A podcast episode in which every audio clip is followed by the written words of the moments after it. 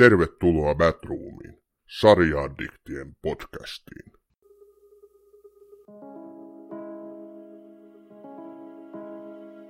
Come on closer. The echo sings for you.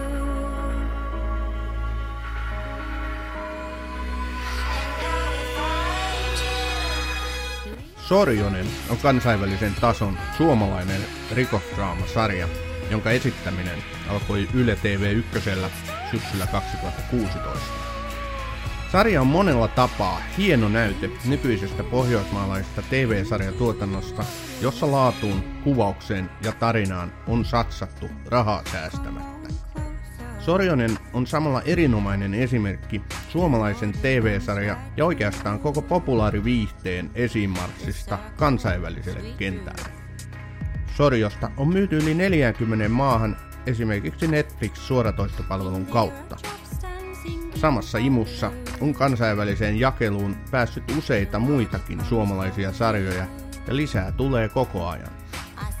Voidaankin hyvällä syyllä puhua suomalaisen TV-tuotannon renessanssista. Batroomissa sarjaa käsittelevät tänään köyhän miehen Ville Virtanen, Ossi Rajala sekä muistipalaksiin eksynyt Sami Kangasperko. Jakso ei sisällä juonivalituksia.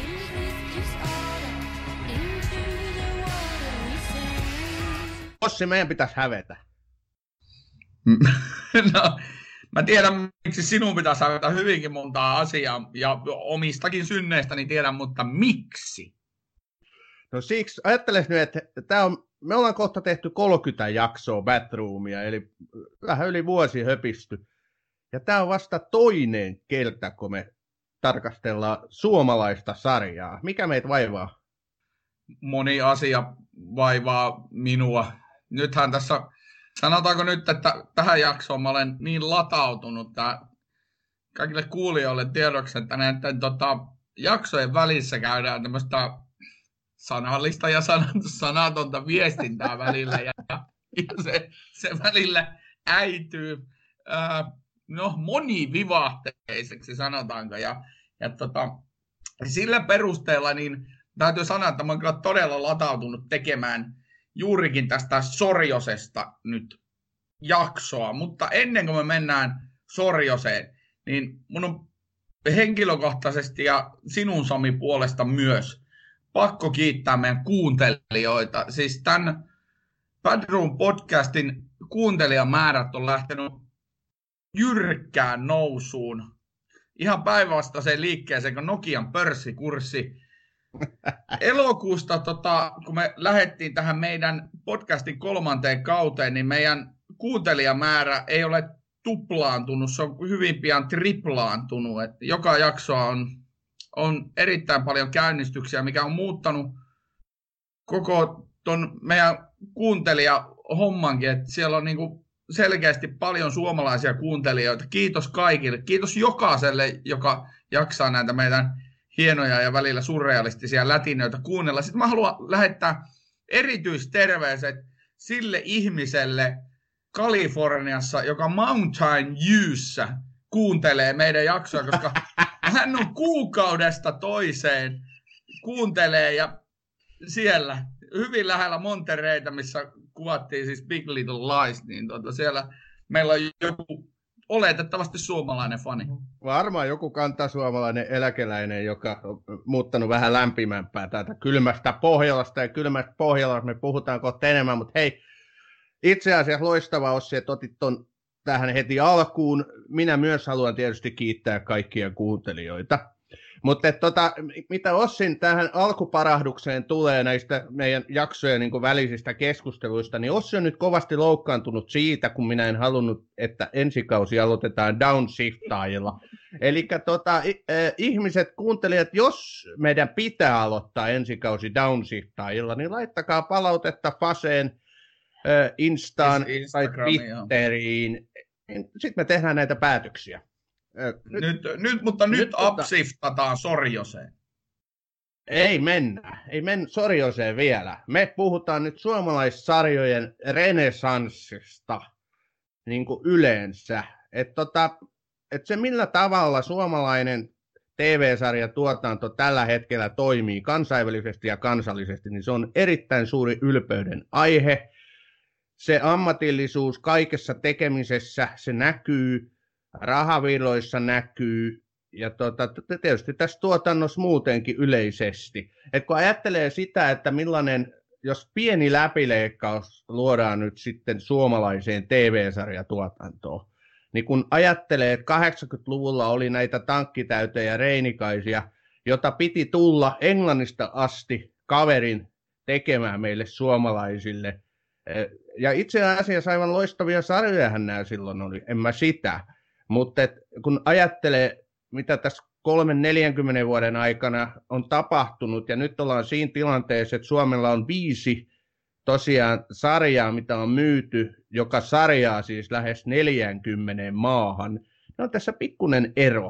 Sen takia mä puhun, sen takia mä puhun renessanssista. Se renesanssi on ollut käsin kosketeltava oikeastaan sieltä 2000-luvun alkupuolesta, kun Riku ja Tunno lähti myymään Mad Venturesia ulkomaille ja sitten tuli Dudesonit ja kaikki nämä kuviot, Kill Armanit myöhemmin. Ja nyt ollaan sitten niin tämmöisessä fiktiodraamatuotannossa jo päästy siihen sille samalle tasolle, mihin nämä edellä mainitut sarjat jopa, jopa tietyllä tavalla pidemmälle. Käsikirjoittaminen on parantunut aivan siis merkittävästi. Itse asiassa sisällön tuotannollisesti, jos ajattelee, katoppa joskus kattelin tuossa yhden jakson pitkästä aikaa kylmäverisesti sinun sarjaa vuodelta 1999, eli 20 vuoden takaa. Silleen oleellinen vertailupohja tähän Sorjoseen, koska pääosissa oli siinäkin Ville Virtanen.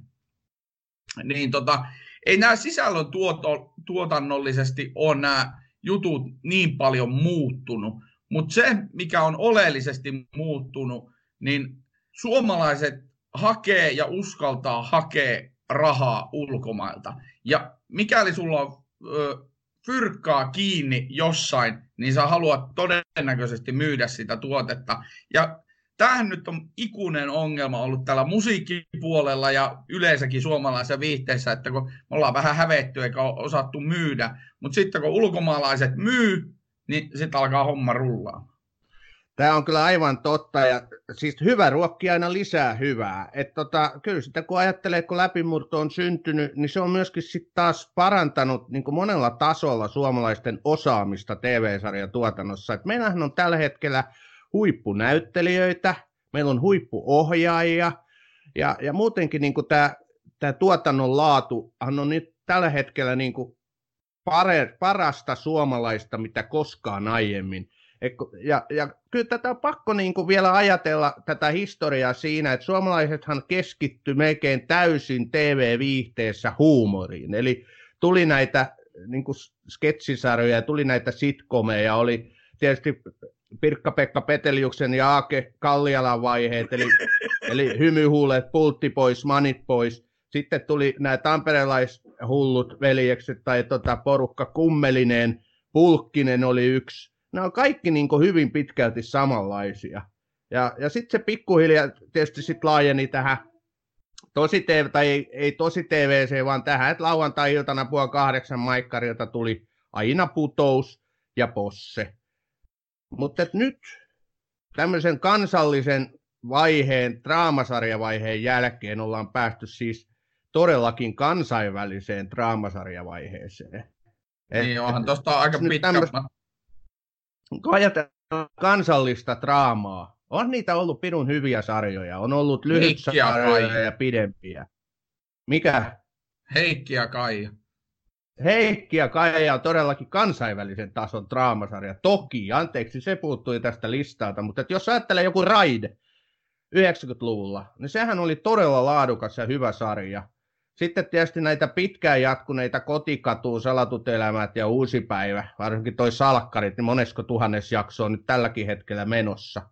Nämä niin kuuluu olennaisesti siihen TV-viihteeseen. Se, niin jokainen jamppa istuu tiettyyn aikaan telkkari eteen näitä tuijottaa, kun nämä ei ole tuolla striimissä, nämä ei ole netissä vielä. Mutta osittain tämän tämän niin suomalaisen kansainvälisen tason TV-viihteen niin kuin taustalla on juurikin nettipalvelut. Siis tota, suoratoistopalvelut, että nämä kaikki Sorjosesta alkaen näkyy tällä hetkellä kansainvälisissä suoratoistopalveluissa. Et se on ollut tässä taustalla myöskin muokkaamassa tästä niin laadukasta tässä suomalaisissa. Ja rahat puhuu. Ajatteles nyt, että jos kolme miljoonaa pistetään sarja, Sorjosen yhteen kauteen, niin kyllä sillä jotain saa aikaiseksi. Sillä on sama tuotantokoneisto ainakin ekalla kaudella, siis sama tuotantoporukka, joka teki tämän BBCin Sota ja rauha. Niin, Joo, kyllä. Ja niin- Virtanenhan niin, lähti muuten tuolla perusteella just tähän Sorjoseen, kun se kuuli, että tässä on se sama jengi.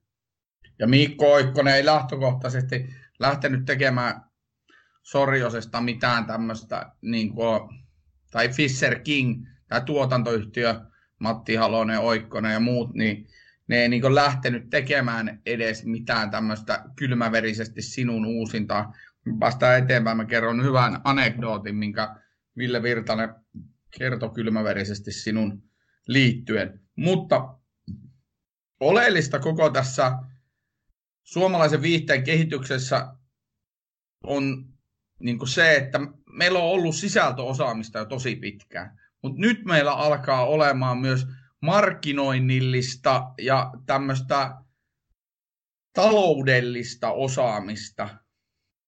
Ja se on niin se oleellinen. Me osataan, tä, tai me, en minä osaa, mutta, mutta nämä... Et vai. Älä nyt itseäsi lyö alaspäin. No, ei, mä, ei, mulla, ei mulla nyt ole ihan selkeää hajua, että miten saksalaista rahaa saisi nyt televisiosarjaa, mutta jos soitat Miikko Oikkoselle tai Matti Haloselle, niin ne voi vähän käsittää siinä. Eli se pointti on se, ja Ossi. Pointti on se, että suomalaisilla kyllä siellä on taas niin hauskaa. Mä alan latelee kohta täältä tulemaan semmoista, joo. Oleellista on se, että paljon on rahaa taustalla, mikä näkyy markkinoinnissa ennen kaikkea. Ja sitten Toinen asia, mikä me tullaan näkemään ensi vuosikymmenellä, on se, että suomalaisia näyttelijöitä alkaa entistä enemmän näkymään oikeasti isoissa kansainvälisissä produktioissa, Kyllä. elokuvissa, elokuvissa, TV-sarjoissa ja kaikenlaisissa mainoksissa. Kyllä, tämä on juurikin näin. Eli nyt kun nämä meidän tienraivaajat, eli Fransenit ja Pähköset on luon, tai tätä siltaa luonut anteeksi nyt, jos joku jää mainitsemaan, mutta ainakin Irina Björklund myöskin. Niin nyt mä kattelin hiljan HBOlta tämän sarjan tota, ensimmäisen kauden tämä äh, Before Eigners, Before Eigners, jossa Krista Kosonen on pääosista, niin jesta se oli hyvä. Ja siinä on just tota, semmoista, äh, niin kuin, siis se karisma leviää niin suomalaisnäyttelijöiltä, myöskin niin kuin, näihin kansainvälisiin isoihin TV-ruutuihin, että kyllä mun täytyy isänmaallista tunnetta niin kuin hehkuttaa, että onpa hienoa. Ja toi, kyllähän niin kuin nämä askeleet, mitä suomalaisnäyttelijät tällä hetkellä ottaa tuolla maailmalla, niin ne on isoja ja he pääsee niin kuin, ainakin Eurooppa-tasolla niin ihan eturivin näyttelijöiden joukkoon. Pakko kyllä tuota länsinaapuria tässä hehkuttaa. Kyllähän Ruotsi tässä nyt on ollut se tienraivaa ja Pohjoismaista, kun puhutaan. Ja siitä päästäänkin nyt yhteen mitä asiaa, mitä ei voi unohtaa, kun me puhutaan Sorjosesta ja näistä kansainvälisistä suomisarjoista, eli Nordic Noir. Tiedätkö Osse, mitä Nordic Noir tarkoittaa? No se lähtökohtaisesti, ja sehän alkoi aikanaan tarkoittamaan tätä synkkää pohjoismaista tällaista poliisisarjaa, missä on koko ajan pikkusen syksy ja hiukkasen kivi kaikilla näyttelijöillä pikkusen kengässä jatkuvasti.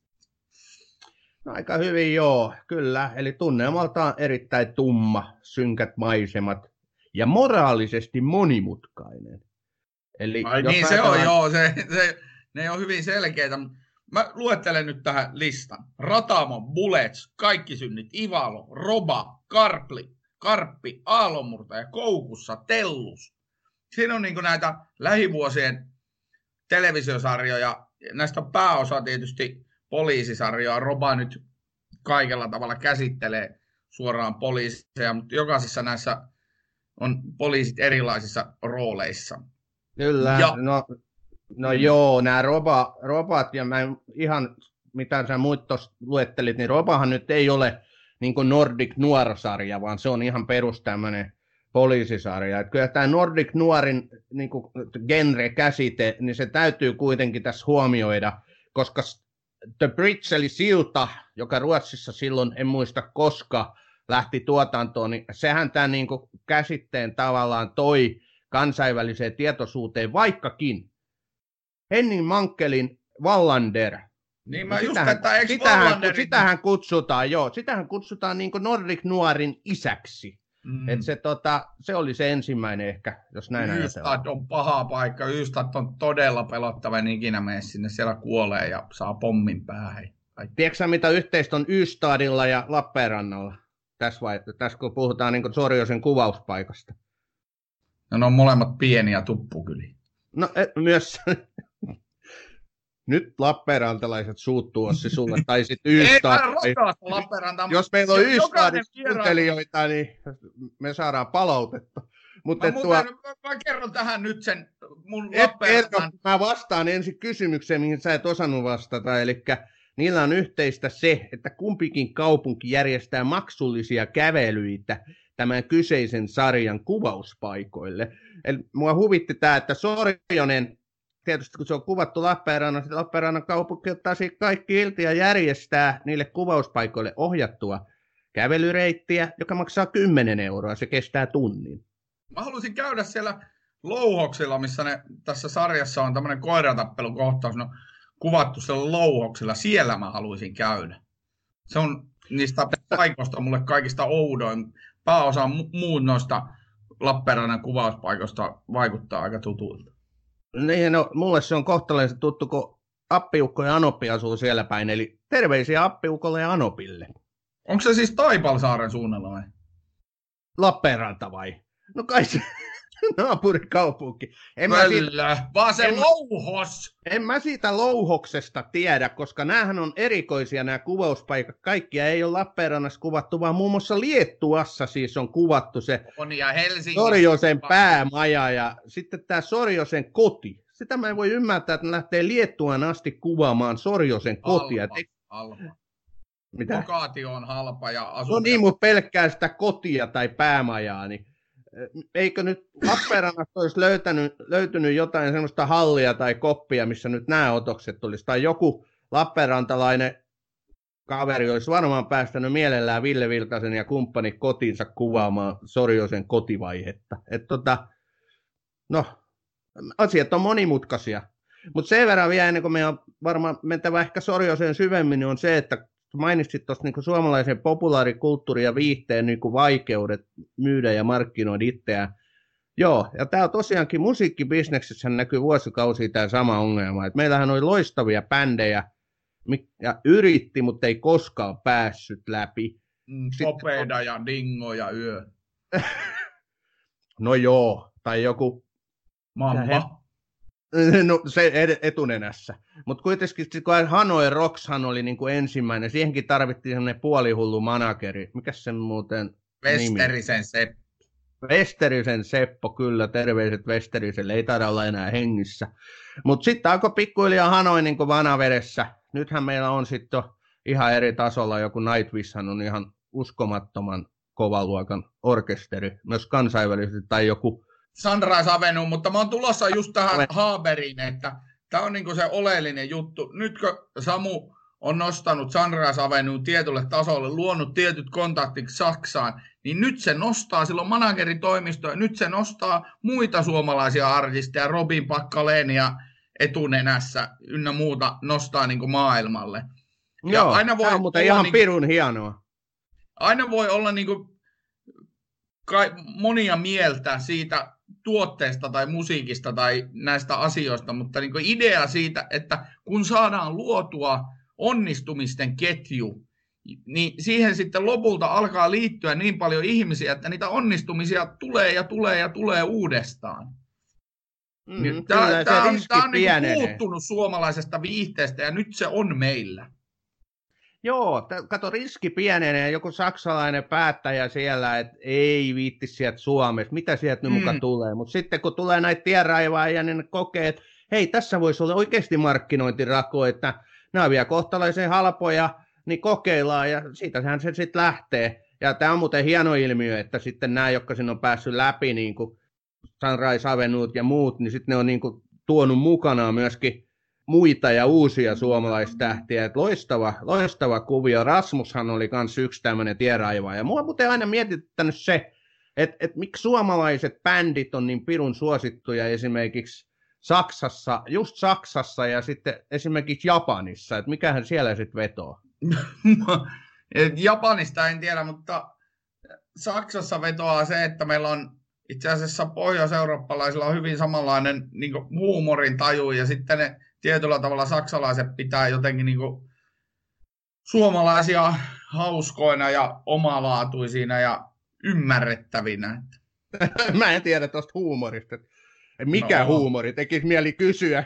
Mutta tosiaan me vähän nyt lähdettiin laukalle, alettiin puhua musiikkibisneksestä, kun pitäisi puhua Sorjosesta, mutta sen verran vielä, että musiikkibisnes ja TV-viihdebisnes näkyy Saksan markkinoilla aivan samalla lailla. Siellä on tällä hetkellä kysyntää kummassakin, eli niin kuin musiikissa ja TV-sarjatuotannossa. Mutta nyt toi Ville Virtasen naama tuijottaa mua niin vihasen näköisenä tuosta TV-ruudulta, että pitäisikö me lähteä kelaa tätä sorjosta. Tämä on Batroom. Välillä innokkaasti, aina äänekkäästi. Sorjosen lähtökohtanahan on siis, oliko se alun perin KRPn komissaario Kari Sorjonen ja hänen perheensä.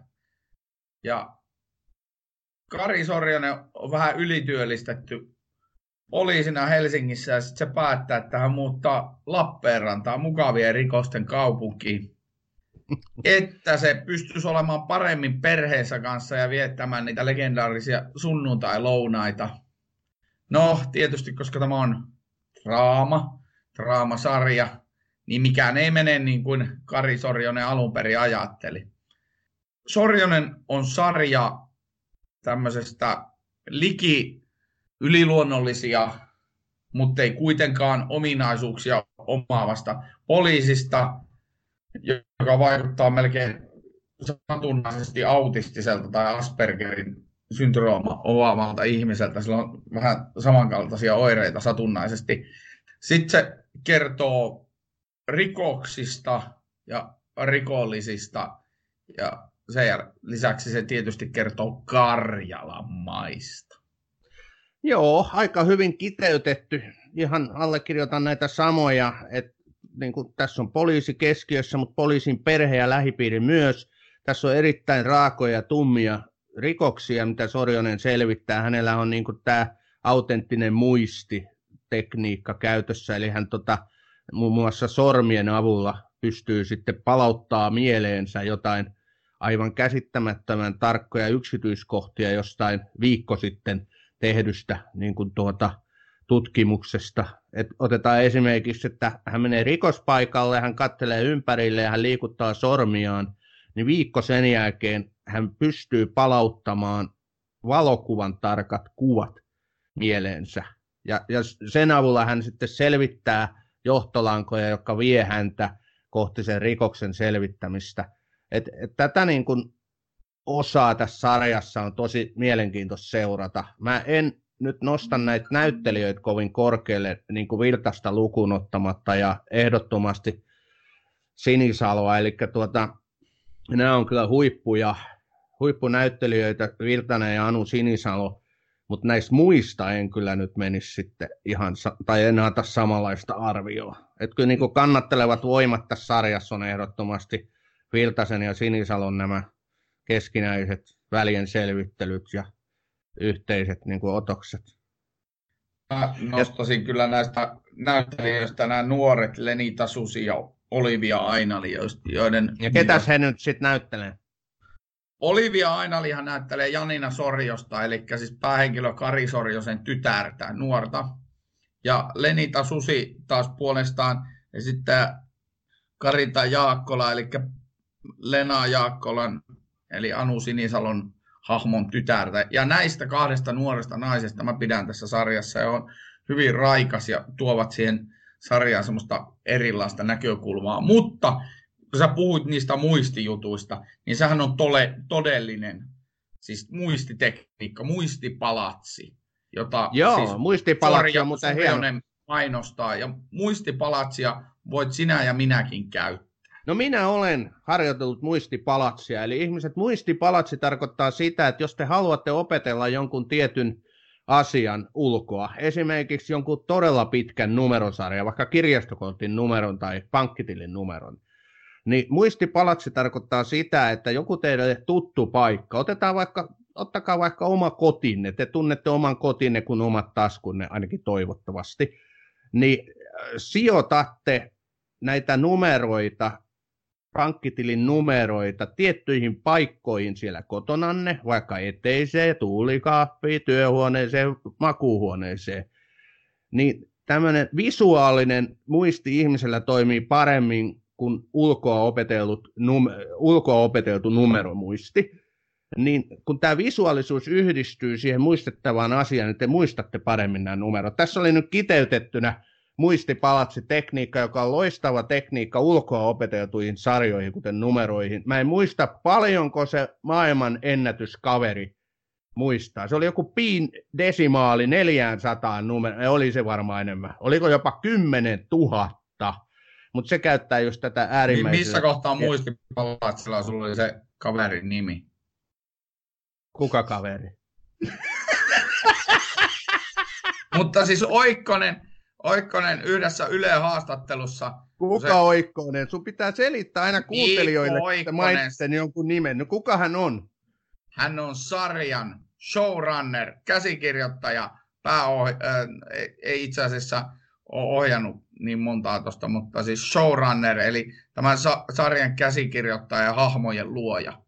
Miikko Oikkonen käytti yhdessä Yleen haastattelussa esimerkkinä tästä muistipalatsista, niin hän lisäsi siihen myös värit. Se helpottaa. Se on, kun sä visualisoit niitä joo, huoneita joo. eri värisinä, niin silloin se on. Kyllä, kyllä, nimenomaan. Äh, Mutta Oikkosesta me voitaisiin nyt sitten puhuakin. Hänhän tosiaan on käsikirjoittanut sarjan, hän on luonut sarjan.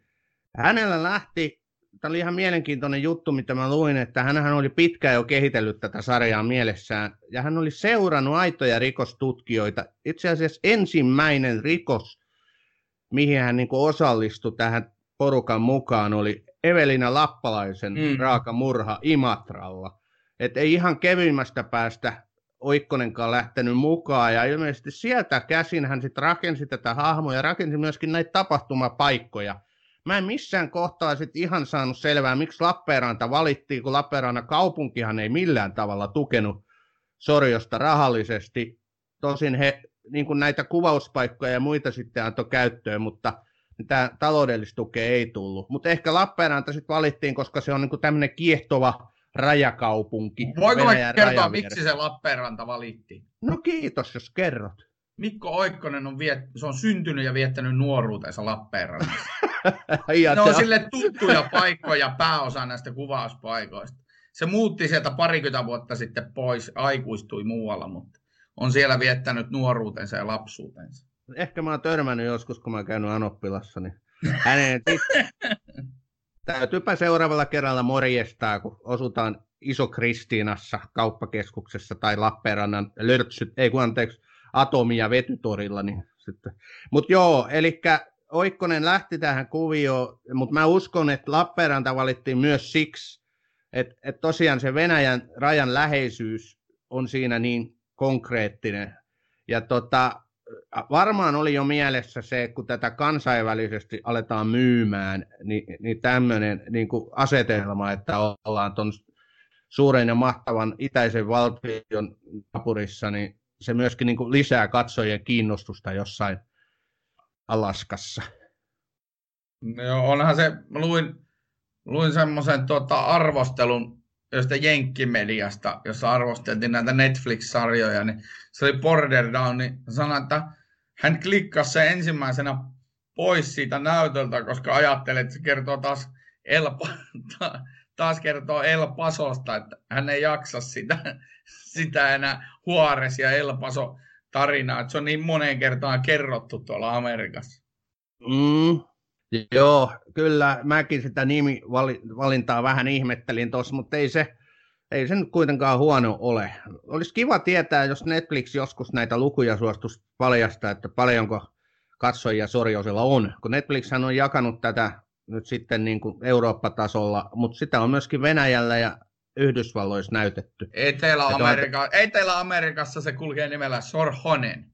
Ja tämä on ihan tosi. Se on suurimmassa osassa maailmaa Netflixissä Border Townina, mutta tota, Etelä-Amerikassa se on Sorhonen, Sorjonen siis. Mutta. Niin, tämmöinen pikku yksityiskohta Kyllä. Ossin, Ossin suuresta niin kuin, kassista, mistä hän näitä... Muistipalatsista niin lähti tämmöinen Joo, kyllä, just niin. Mutta hei, mä olisin halunnut näihin näyttelyihin vielä palata, kun sä sanoit, että nämä kaksi nuota tyttöä, siis tota Sorjosen tytär ja sitten tämän Sinisalon tytär, niin tuo on mielenkiintoisia ja hyviä, niin en tiedä. Mä vähän ihmettelin jopa sitä, että miksi tästä, tästä tota Olivia Ainalin näyttelemästä Janinan hahmosta tehtiin niin keskeinen, että hän jopa oli tässä jossain rikoks, siis nyt spoilataan sen verran, että hän oli erään rikoksen niin kuin tuota keskeinen toimija, osallistuja. Et mä, mä ihmettelin sitä, että hänen roolia nostettiin niin paljon tässä sarjan aikana. Ei hän ole mun mielestä mitenkään kovin erikoisesti vetänyt tuota roolia. Eikä sitten hahmosta puuttuu se sellainen niin kuin vetovoima. Olen eri mieltä, piste. No totta kai, perustele erimielisyytesi. Minusta se tuo siihen sarjan väriä raikkautta, se ei ole pelkästään ahdistuneiden aikuisten kamppailua elämän virrassa. No toki tämmöisen nuoten näkökulma joo, mutta en mä tiedä, mitä se nyt tässä niin kuin sarjassa, mikä se olennaisuus on siinä, että mitä uutta hän tuo, niin kuin, tai mitä se, perhe, se perhekeskeisyys on siinä se olennainen, ja sillä se saadaan muun muassa Etelä-Amerikkaan ja moniin katolisiin maihin myytyä, koska siellä se on paljon samaistuttavampaa nämä perhehahmot kuin tämmöiset yksinäiset vaeltajat. No aika hyvä, joo. Tämmöinen, siis joo, ketun häntä kainalossa sitten tässä kohtaa. Ja oot, oot sä oikeasti tossa, että tämä perhekeskeisyys on tässä hyvin tärkeä. Et Sorjonenhan kipuilee tosiaan sen kanssa, että hän halusi sieltä Helsingistä muuttaa Lappeenrantaa näiden mukavien rikosten pari, niin kuin sä sanoit että hän jäisi sitten aikaa enemmän tämän perheen kanssa, mutta kuten aina, niin elämä ei mene just niin kuin sitten suunnittelee, ja tämmöisessä sarjassa se nyt on aivan selvää, että hän joutuu sitten kaikki tai niin kuin todella tiukkoihin tilanteisiin, ja sitten se perhe rakoilee. Ja... Mutta mun mielestä silti sarja alkaa aina niin kuin mennä huonompaan suuntaan, kun otetaan tavallaan väkisin niistä semmoisista sivuosan esittäjiä, esittäjistä sitten sinne keskiöön hahmoja, eli tässä tapauksessa just tämä Janina. Minä olen silti eri mieltä. Minusta ne piristävät ja ne tekevät siitä sarjasta hieman omaperäisemmän, koska siinähän on väistämättä poliisisarjojen kliseet, siinä on tämmöisen pohjoismaisen niin sanotun NS Nordic Noirin kliseet, mutta sitten tässä, siellä on semmoisia omaleimaisia piirteitä, jotka nousevat esiin. Ja tämä minusta tämä Olivia Ainalin hahmo on yksi heistä. No mennään hänestä nyt muualle, eli nämä kliseet, joo, jos ajatellaan tätä genre-kliseetä, niin sehän näkyy nyt tässä Ville Viltasen sorjoshahmossa todella olennaisesti. Ja hän on niin kuin tavallaan suora kopio tuosta Siltasarjan naistutkijasta, valitettavasti en muista nimeä, mutta just tämä päähenkilö on niin kuin monimutkainen, hänessä on semmoisia kulmia, semmoisia, mikä herättää katsojas niin kuin erilaisia tunnetiloja, mutta ennen kaikkea niin kuin tämmöistä uteliaisuutta, ainakin mun mielestä niin kuin Sorjonen just sitä tekee, että hän ei ole niin tämmöinen Teuvo Tasalakki, vaan hänessä on ne omat puolensa ja sitten on vielä tämä yliluonnollisen hieno kyky muistaa asioita. Et tätä kopioidaan kyllä hyvin tiukkaan tätä tyyliä nyt tuolta länsinaapuristakin, mutta ei, ei siinä mitään vikaa ole. Onhan se, ja kyllähän tekijätkin on sen myöntäneet, että Saaka Noreen ja koko siltä sarja on yksi. Niin Saaka Noreen, joo. on yksi merkittäviä niin kuin, taustatekijöitä koko tämän sarjan, sarjan niin luomisessa. Kyllä. Silti mä haen sitä, että mikä tässä sarjassa on sun mielestä sen lisäksi tietysti Lappeenranta ja nyt tulevalla kolmannella kaudella sitten Pohjois-Karjala, Joensuu, Lieksa-alueet ja muutamat muut paikat. Mikä tästä tekee erilaisen kuin näistä ruotsalaisista tai vaikka jenkkisarjoista? Mikä on se omaleimainen suomalainen piirre tässä? No ainakin se, että tässä on suomalaiset hahmot, tässä on suomalainen ympäristö. En mä tiedä, onko niitä, tietysti semmoinen suomalaisuus nyt näkyy näissä hahmojen synkkyydessä siinä, et, et, tietysti tietyllä tapaa, jos suomalaisia luonteenpiirteitä on havaittavissa. Ei siellä paljon naureskella ja en mä tiedä, eroako se nyt. Mm. No ehkä tässä on niin kuin, että kehitellään juonta niin kuin sillä kärsivällisemmin, että ei ole niin suoraviivaista kuin Hollywood-tuotannossa usein on, vaikkakin sielläkin on menty nyt tähän, tähän niin kuin tämmöiseen hitaampaan juonen kehittelyyn, mikä on ihan hyvä. Tästähän me taanoin ollaan jopa taisteltu, ei taistella enempää. Mutta myöskin tämän sarjan rakenne, kun Sorjonen on rakennettu niin, että ekalla tuotantokaudella siinä oli viisi rikosta, jota Kyllä. sitten näiden osien aikana selvitettiin, että ne oli niin kuin toisinsa liittyviä, ja sitten se, mun mielestä tämmöinen rakenne on hyvä, koska se on mun mielestä kaikista raivostuttavin rakenne, että on esimerkiksi 15 jaksoa kestävä sarja, jossa on yksi murha selvitettävänä. Mulla ei riitä siihen oikein kärsivällisyys. Et sen takia mm. tämmöinen rakenne, että on, se on kauden raskas, usein. On se. se on raskas. Yhtä, yhtään ei taas niin kuin sar, sarkasmia ole havaittavissa tunnella. Mutta tuo, nyt sä lopulta sanoit ton pitkän jaanailun jälkeen sieltä, sä sanoit sen, mikä mun mielestä tästä sarjasta tekee oikeasti yksi rakenteellinen piirre, mikä tekee tästä sarjasta omaleimaisen. En mä tiedä, tekeekö se suomalaisen tästä, mutta et jokaisella kaudella on viisi rikosta. Tulevalla kolmannellakin kaudella on viisi rikosta. Ja, ja niitä käsitellään kaksi jaksoa, ei yhtä, eikä koko kautta, vaan kaksi jaksoa. Ja sitten samalla on nämä ää, koko ajan taustalla kulkevat juonikulut, että sitä sarjaa pystyy seuraamaan myös niin semmoisella pitemmällä kaavalla. Niin mun niin mielestä... Niin tarkoitan ta- just näiden perhetilanteiden niin kehittymistä ja juu, kyllä. Mm, ja niiden poliisien suhteiden kehittymistä ja muuta. Mutta tämä on minusta hyvä ja hieno. Mä haluaisin Miikko Oikkoselle, jos se olisi suostunut mun haastatteluun niin alustavasti, oli puhetta, terveisiä Miikko, että spesiaalihaastattelu on edelleen tarjolla, jos, jos kuuntelet tätä, tai tuotantoyhtiössä joku kuuntelee tätä jaksoa. Mutta, niin mä olisin halunnut Miikko Oikkoselta kysyä, että mikä oli tämän rakenteen taustalla, mikä oli se ajatus, koska se on minusta hieno. Se on hieno ja poikkeuksellinen, ja mulla ei tule itse asiassa mieleen, missä muussa sarjassa olisi toimittu näin. Joku Sherlock Holmesin, uudessa Sherlockissa on joitakin tämmöisiä pätkiä, mutta Joo, niissäkin... se on ehkä verrattavissa, kyllä. Hmm. On muitakin yhtymäkohtia, mutta Sherlockia, mutta niistä ei tarvitse puhua. Tämän sarjan luomisessa on useita tämmöisiä karikoita, joista yksi karikko nyt oli yli muiden, eli tuotantoyhtiö Fisher King Production meni tai meinas mennä konkurssiin maksamattomien, vero, maksamattomien verojen vuoksi. ei vaikuttanut se ensimmäiseen kauteen, mutta nyt mä en löytänyt faktaa siihen, että pelastuko se konkurssilta esimerkiksi näiden Netflixin maksamien rojaltien takia. Et en, en nyt Lähinnä siis, u- siis ulkopuolisen rahoituksen avulla, ei sillä ole väliä, onko se Netflixi vai mikä, mutta siis joka tapauksessa ne sai sen ekan kauden jälkeen niin paljon ulkopuolista rahaa, että se tuotantoyhtiö, joka siis ei ollut konkurssissa, vaan se oli siis velkajärjestelyssä. No se meinas men, siis sitä mm. vede, vero, verottaja veti sitä konkkaa, mutta se ei siis onneksi mennyt, hyvä niin.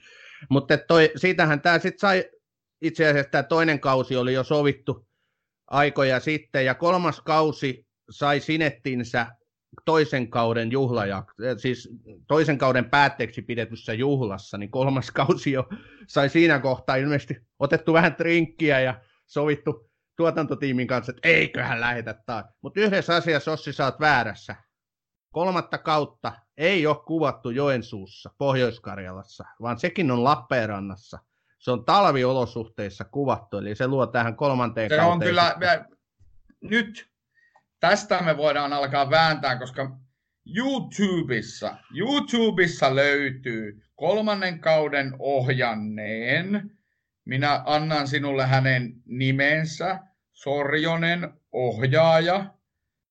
Juuso Syrjän haastattelu, jossa hän 18 minuuttia käyttää tähän haastat, äh, siis 18 minuutin haastattelussa hän käyttää noin 15 minuuttia Riverian ja, ja sitten Joensuun kaupungin kehumiseen, että miten siellä on asiat hoidettu. Samalla tavalla myös Lappeenrannassa on hoidettu hienosti. Talvikuvat on pääasiassa Pohjois-Karjalassa, sitä on kuvattu sitä kautta myös Lappeenrannassa, mutta nämä, mitä nyt on trailereissa nähneet, nämä kun ne kahloo siellä syvällä hangessa, niin ne on Pohjois-Karjalasta. Okei, no mä tuun puolivälin kompromissina vastaan. Oot varmaan oikeassa tässä. Mä No varmaan mä oon. Niin, tai sitten mä, mutta talvista Lappeenrantaa kolmannella kaudella halutaan kuitenkin näyttää, että tähän saadaan nyt tämä pikkukaupungin talvi-idylli. Ja tämä rauhallinen kuulas talvi tarjoaa sitten ihan niin kuin vastapainoa tälle synkille rikokselle. Tämä on Oikkosen suora lainaus. Toki tämä on nyt näköjään melkein vuoden vanha lausunto. Et ehkä siinä on sitten tapahtunut jotain, mutta olkoon nyt kuitenkin. Mun mielestä talviolosuhde luo kyllä ihan niin kuin ennakkoa ajatellen tähän aika mielenkiintoiset pointit, koska se on sitten taas sitä suomalaisuutta, että on sitä No hankea. se on nyt suomalaisuus. Men, joo, kyllä, nyt mennään niin kuin Fargomain, Fargo-maisemiin, mutta tota, ihan hauska nähdä. Siis tämähän alkaa nyt juuri kohta Yleltä, vai joko se alkoi? 29. päivänä, tämä on huvittavaa, me kuvataan tätä marraskuun alussa. Me ei Ja kuvata täällä- mitään, mutta No, me tallennellaan näitä, me tallennellaan näitä tota, tätä jaksoa marraskuun alussa. Ja täällä on jo siis Yle Areenassa on auki näiden jaksojen nimet tässä vaiheessa, mutta ensimmäinen jakso ilmestyy 29.11.001 tänne Yle Areenaan. Joo. 29.11. Eikä se varmaan jää kolmeen kauteen. Et niin kauan kun juna puksuttaa niin kun sopi hyvään suuntaan, niin kyllähän se sitten jatkuu. Et on, onhan niin kuin mielikuvitusta, kun pistää peliin, niin rikoksia voi tapahtua vaikka millaisia. Ja sitten hahmoihinkin saa sitten ihan uutta sykettä ja kaiken näköistä varmaan tulossa. Et hyvä homma, että Sorjonen jatkuu. Mu- mu- mulle on kyllä niin Sorjosen kautta tullut nyt todellinen himo päästä näihin vastaaviin ö, suomalaissarjoihin, Karppiin, Aallonmurtajaan, Ivaloon, mitäs näitä nyt on, Bullets, sitä mä odotan todella paljon. Se on ihan hullun hieno idea, että joku kansainvälinen terroristi, Mm. jolla on jotain ydinase arsenaalia tai ainakin jotain vastaavaa, niin pakenee Suomeen. Et Mä ajattelin, mä, nythän Maikkarilla alkoi toi toinen kausi tuosta Aallonmurtasta, niin mä ajattelin ottaa tämän näin enemmän palvelun hetkeksi itselleni ja, ja jossain vaiheessa katsoa se Aal- Aallonmurtajien ekan kauden. Sehän on niin kuin, sitten taas Kotkaa, joka on itse sinne kun puolitoista vuotta ajo päivittäin, niin tota, se on hieno merellinen kaupunki kyllä kans. Miten Sossi muuten, kun sulla on tota taustaa tonne Lapin maisemiin, niin herättääkö susta lämpimiä tunteita, että Ivalo on ainakin nimellisesti Ivalossa? No ei se on nimellisesti, ne ihan kuvas, ne asus, asuu siellä, tota, se tuotantoryhmä asuu minun lapsuuden kodin siinä melkein naapuristossa, niin sen kaksi-kolme kuukautta, että ei se nyt silleen ihan, ihan, tota, ihan sille nimellisestikään ole Ivalossa, vaan siellä on ihan merkittävä osa sen sarjan tuotannosta tehty. Joo, se herättää hienoja heinää fiiliksiä. Kansainvälisesti maailmallehan sitä myydään Arctic Circlenä, ja siinäkin on todella paljon saksalaista rahaa siinä sarjassa kiinni. Tämä on Batroom. Välillä innokkaasti, aina äänekkäästi. Puhuttaisiko nyt hetken aikaa Ville Virtasesta? Puhutaanpa Ville Viltasesta, mutta tuohon mä nyt jatkan vielä, että sehän on mahtavaa, että, että siellä sun kotinurkilla tätä tehdään. Sähän, miksi et sä ole lähtenyt sinne pitää sitten tämmöistä ivalokierrosta? Myyt lippua 10 euroa kappale ja näytät, missä sitä kuvataan. No katsotaan tässä ensi, ensi vuonna tai sitä seuraavana, kun se sarja on breikannut maailmanlaajuisesti, niin sitten me pitää sinne kierroksen, että 90-luvulla täälläkin oli lama. Mutta puhutaan nyt sitten Ville Virtasesta. Mitä sä haluat Villestä mainita, paitsi että se on Jukka Virtasen poika, mikä mulle tänään vasta tuli esiin? Ei herra Jumala. Eikö sä tiennyt, että se on Jukka Virtanen? No en. Tässä maassa on muutama Virtanen. Aus, töks, töks, töks, töks, töks. Mä oon, niin, mä oon niin degeneroitunut, mä oon niin degeneroitunut. Tota, ensimmäisenä tulee toki siis hymyhuulet mieleen, jossa siis Aki ja Turo, eli juuri teatterikoulusta valmistuneet Aki Raivio ja, ja Ville Virtanen esittivät Akia ja Turoa. Se on muuten Antti Raivio missä. Joka tapauksessa oli miten oli. Aika lähellä, jonnekin sinne suuntaan se nimi meni. Niin tota, sehän tulee ensimmäisenä vielä. Mutta siis ensinnäkin mun on pakko sanoa, että mä ihailen Ville Virtasta ja mä oon siis, mä olen todella köyhän miehen lähiö Ville Virtanen itse, koska mä, mä ratsastan, Ville Virtanen on ratsastanut suurimman osa elämästään.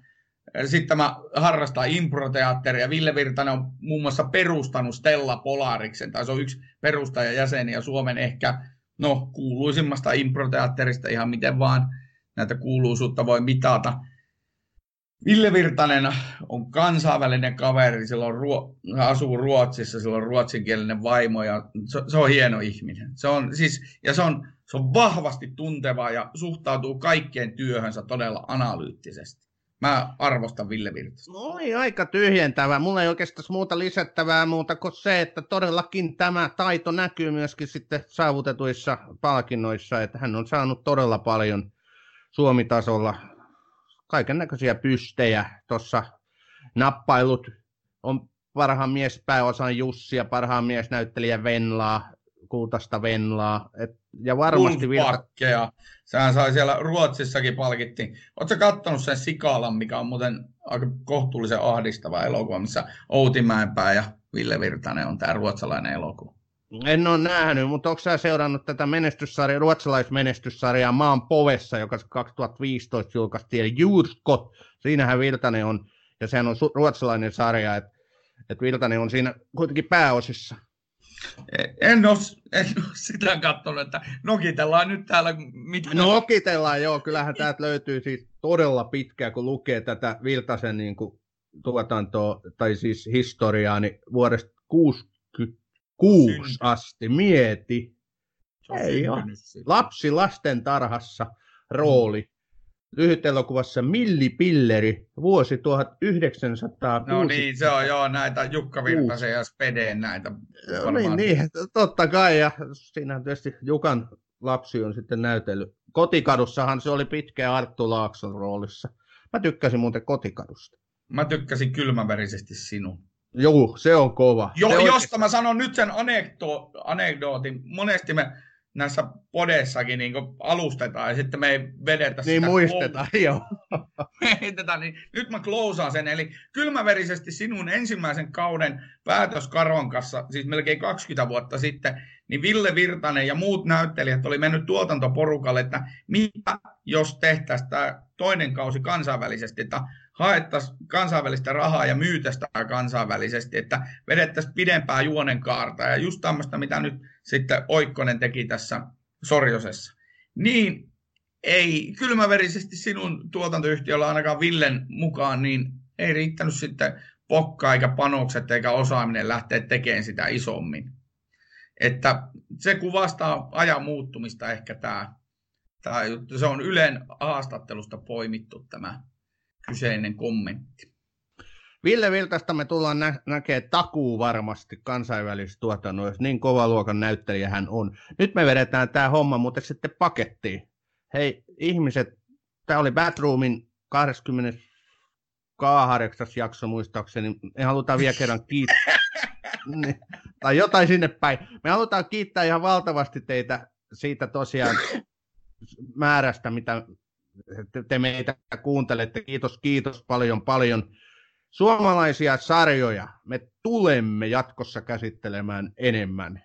Sen me lupaamme teille. Laittakaa meille toiveita mistä sarjoista, että pistetäänkö me se pirun ja ensi kaudelle mihin kohtaan vai laitetaanko ollenkaan. on se hyvä sarja, Ossi, on se hyvä sarja. Kyllä se meille joskus tulee vielä. Joo, laittakaa meille viestiä Instagramissa, Facebookissa, ihan kaikissa Twitterissä, näissä kaikissa sosiaalisissa medioissa. Mutta haluan sanoa vielä tähän loppuun niin semmoisen hienon asian, että siis pelkästään niin Yle Areena, kun aina sanotaan, mitä verorahoilla saa, niin menkää Yle Areenaan. Kattokaa, mitä sieltä löytyy. Siellä löytyy todella paljon, no eri tasosta suomalaista viihdettä, mutta joka tapauksessa Kyllä, sieltä kannattaa hyvä. katsoa. Loistavaa. Hei, hyvää jatkoa kaikki. Palataan kahden viikon päästä. Hei hei! Moi moi! Come on closer. The echo sings for you.